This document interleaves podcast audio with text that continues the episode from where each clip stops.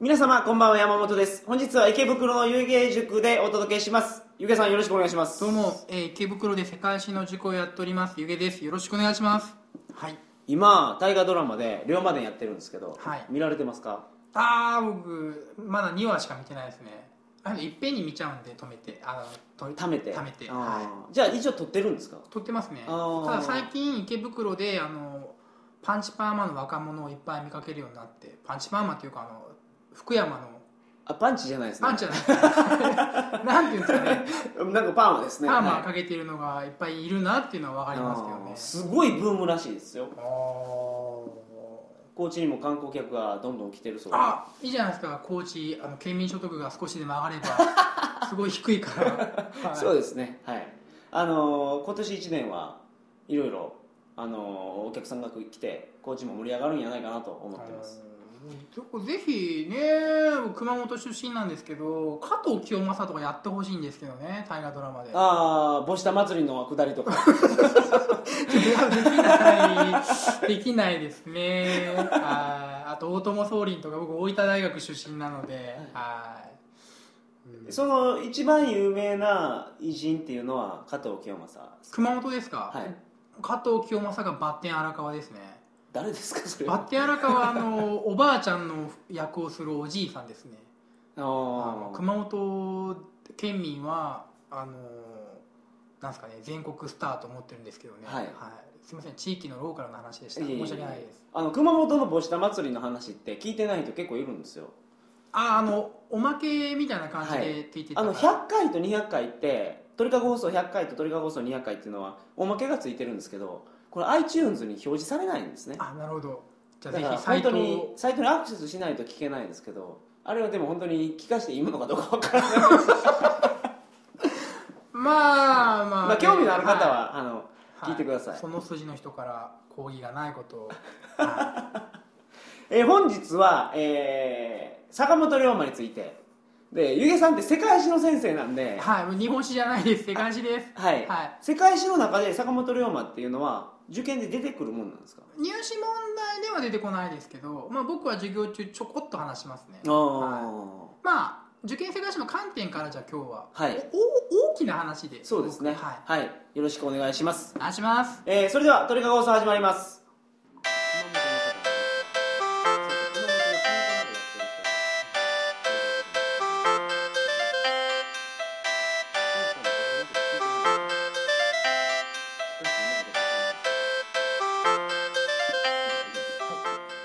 改めましてこんばんは。2010年5月7日金曜日、鳥かご放送第226回をお送りします。番組に関するお問い合わせは info@tkago.net、 info@tkago.net までよろしくお願いします。お願いします。坂本龍馬の話をお願いします。坂本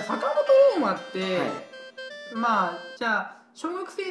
校の教科書に載ってるような情報でいくと、はい、日本で一番最初に株式会社を作った人。そうですね。海援隊、亀山社中というのと、はい、もう一つは、難しく言うと近代日本の礎を作った一人ですよ。うん、じゃあ近代って一体何だよって話なんですけど、はい、これ江戸時代っていうのは、将軍がいて幕府があるんですけど、はい、日本は幕府が完全に統一してる状態じゃないんですよ。藩っていうのがあって、長州藩とか、薩摩だとか土佐藩があったりするんですよね。はい、で、坂本龍馬は、薩長同盟っていうの、薩摩と長州の手を組ませて、倒幕、江戸幕府を打倒させたと。はい、で江戸幕府が打倒した結果、明治日本っていう超強力な近代国家、中央集権国家できましたよと。中央集権国家っていうのは東京が全てを支配するんですよ。北海道も鹿児島も藩はないよっていう、廃藩。そういうことなんですか？僕、民主主義を実現したかと思ってたら、そういうわけではないですね。ではないですね。僕の、イメージですけど、はい、封建社会っていうのがあって、はいはい、殿様のためにみんなが働いてると。農民は一生懸命働いて、年貢を納めて、はい、殿様は搾取する立場だと。はいはい、わかりますわかります。で坂本龍馬は外を見てですよね、はい、海外とか見て代表はおるけど、みんなによってその代表は選ばれる、みんなの選挙によって選ばれると、そっちの社会の方がええやろということで、江戸幕府を倒したわけではないんですか。まあそういう解釈をやってもいいですけど、まあ途中までですよね、まあ、その途中ぐらいまでかなと思いますね。その倒れた後ってどうなったんですか。朝廷が権力を持ってたわけでもないですよね。江戸幕府が倒れた後は、はい、薩摩と長州 その武士たちが政府、明治政府の中枢を作りましたね。まあ天皇は一応明治天皇が一応トップになるので、はい、まあだからって明治天皇が昔の将軍みたいにその全てを決めるわけじゃないですけど、その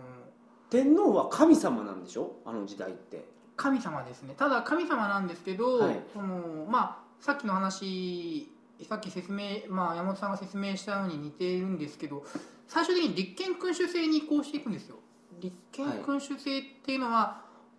い、王様がいる、天皇がいるけども憲法がありますよっていう国で。おお、そういうことなんですか。あ、だから天皇がいて、うん、憲法がある。憲法っていうのがあれなんですよ。憲法の憲っていうのが、はい、あれめちゃめちゃ強いっていう意味なんですよ。めちゃめちゃ強いルールが憲法なんですよ。最高法規なんですよ。憲法、それで言うとですよ、立憲君主制で言うと、君主と憲法どっちの方が？憲法が強いです。憲法の方が強い。ああ、そうなんですか。だって憲法という憲法の憲がめちゃめちゃ強いって意味ですから、はい、法のもとに天皇も王様もいることになるんですよ。なるほど。法の支配になるんです。はい。だからその天皇だからといって無制限に力を無制限に何でもやれちゃうっていうのはないんですよ。おお、なるほど。一応立憲君主制ではですね、はい、まあ後にですね、まあ、その昭和になってくるとこう、まあ、陸軍なんかが暴走して、はい、天皇神様だから何やってもいいみたいなで、はい、天皇直属だから我々はって言って、はいはいはい、まあ、暴れちゃうんですけど、なるほど、まあ、これがね太平洋戦争とかに、ね、はいはい、発展しちゃうんですけど、はい、まあその日本がその明治時代に作ろうとした国っていうのは、まあ、西洋化じゃないですか。近代化っていうのはイコール西洋化で、西洋化っていうのはイギリスとかフランスみたいな国を目指すと。イギリスとかフランスっていうのは憲法があって憲法にみんな従うと。それは王様もそうですと。なるほど、うん、なるほど、はい、でその坂本龍馬が、まあ、薩摩も長州もないでよと、これから日本だよっていうふうに言ってるのは、はい、まあ、日本を統一したかったわけですね、坂本龍馬としては。坂本龍馬が、はい、日本を統一してその新たな近代国家を作りたかった。近代国家っていうのは、まあ、東京が隅々を支配する、まあ、パリが隅々を支配する国ですね。それ以前というのはバラバラですからね。統一って言ってもですよね、例えばその江戸幕府ができた時点で統一はできてるわけでしょ。できてないですね。だって江戸幕府は細かいことを薩摩長州に命令できないですもん。それはね、各藩がそんなに力を持ってたんですか。力持ってますね。関ヶ原の合戦で叩ききれなかったんですよ、はい、でみんなにの力を削ぐために参勤交代でしたって、はいはい、もちろんやりますよ。参勤交代やったり、はい、武家諸法度出したりするけども、細かいことまでは、例えば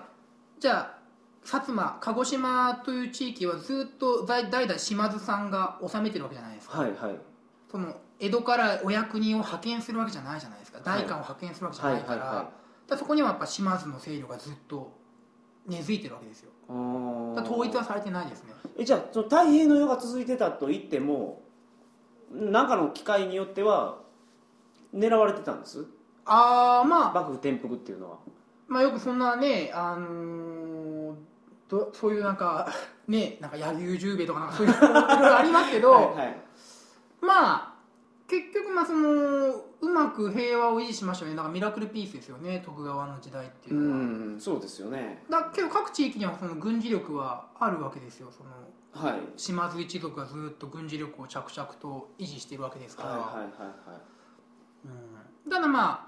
それができないように参勤交代やりたいとか、はい、人質としてその大名の奥さんは江戸に住みなさいとか、うん、まああとお城はできる限り壊しなさいとか、はい、一国一条例とかですね、そういうのはやってますね。で坂本龍馬はそれをまあ近代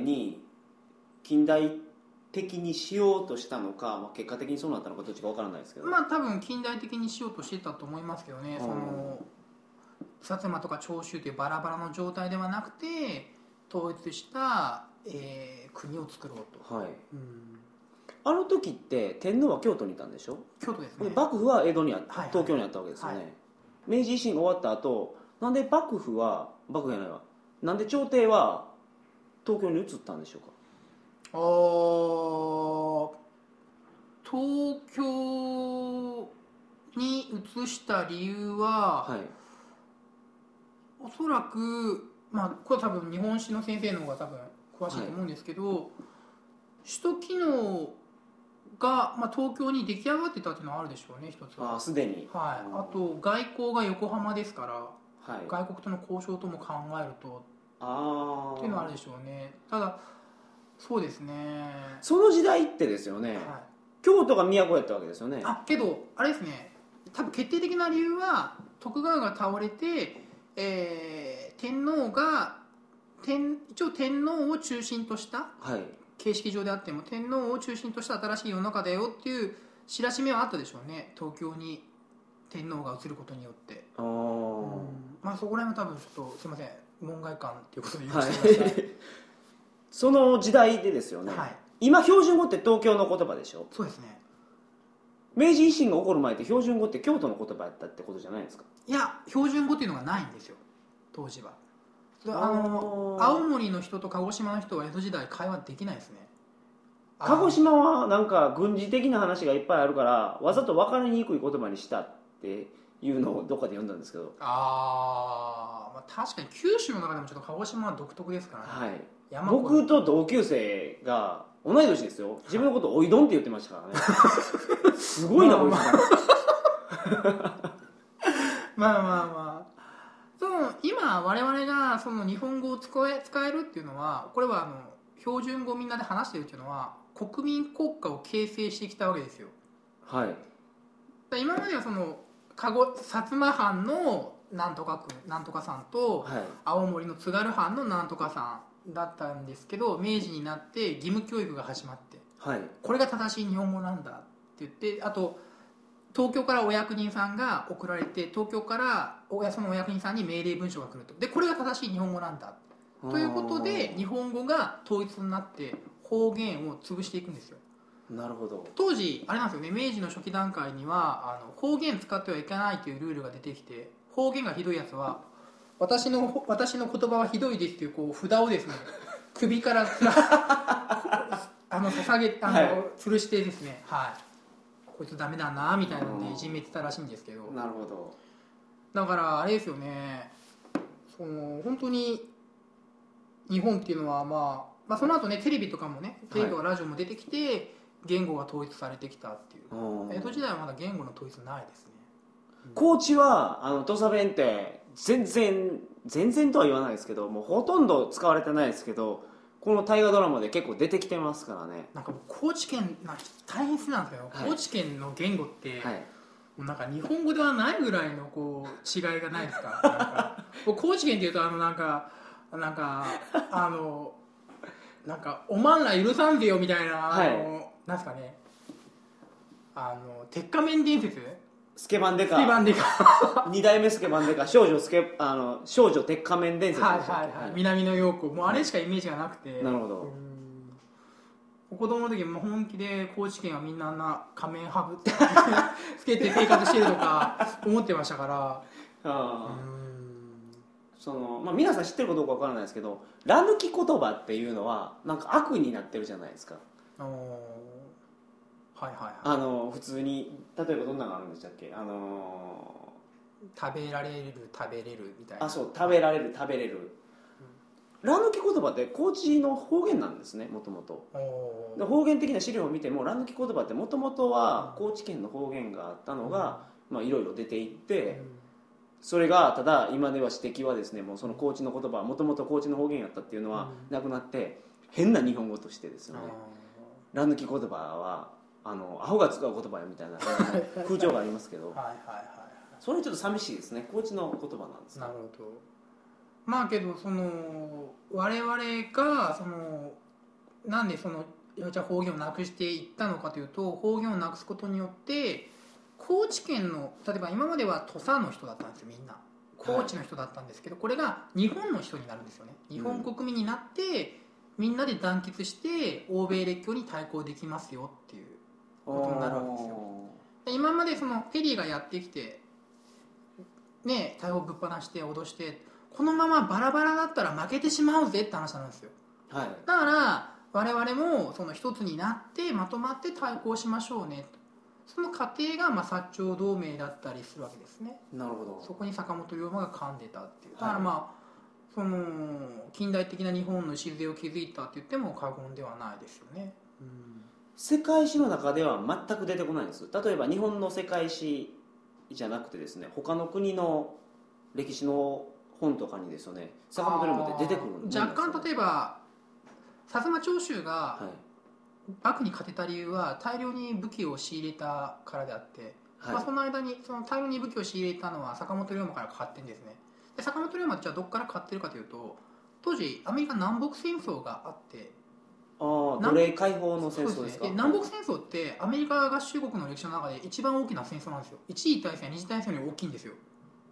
死者数が61万人死んでて、はい、合衆国で一番戦死者が出た戦争で、はい、19世紀3番目に大きい戦争なんです。あ2番目に大きい戦争なんですね。なるほど。でそれでその戦争が終わって大量の武器が余って、その余った武器を安く買って薩摩長州に流して倒幕したんですね。なるほど。南北戦争が終わったのが1865年で、江戸幕府が潰れたのが1867年です。だから南北戦争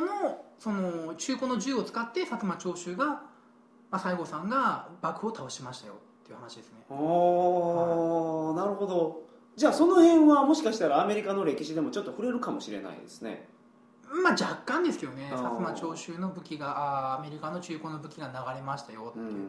そんな大量に武器が余るぐらい南北戦争大きかったですよぐらいですかね、うん、あの時代ってそんなに簡単にその太平洋横断できたもんなんですか。あだってペリーが来てますからね、蒸気船で。ああそうか、うんうんまあ、あとアヘンとかもその当時もバンバン売ってますしね。日本では広まらなかったんでしょ。日本では広まらなかったですね。アヘン戦争が起きたのって中国でしたっけ。はい、1840年ですね。日本が広まらなかったのは日本が相当警戒をしてたからで、そのアヘン戦争があって日本相当ビビってたんですね。だから簡単に外国入れるべきじゃないよっていうのもあったんですね、そういうのがあって。あ、すいません、アヘン戦争が起きるのと、はい、開国ってどっちが早いんですか。アヘン戦争が先ですね。ああそうなんですか。1840年にアヘン戦争起きて、53年に浦賀に人は込みですね、ペリー来航ですね。はい、だからそのあのシーンがイギリスに負けたっていうので、やっぱり当時の首脳陣、幕府の首脳陣は相当ビビってますね。情報は来てますからね。はい、じゃあその日本はその開国じゃなくて日本は鎖国してたんですけど、はい、隣の中国に対してはちょっとビビってたんですか。やっぱり隣の中国にビビってた、まあ、中国とりあえずでかいっていうのもあったんですね。すごく中国でかくて大きい国で、はいはいはい、あの中国が負けちゃったのっていう危機感はありましたね。それでアヘンを売り込まれたりとか、はい、その香港を奪われたりとかしてるので、はい、その次はいよいよ来るかなっていう覚悟はしましたね、幕府の首脳陣は。それは受験生関して出てきますね。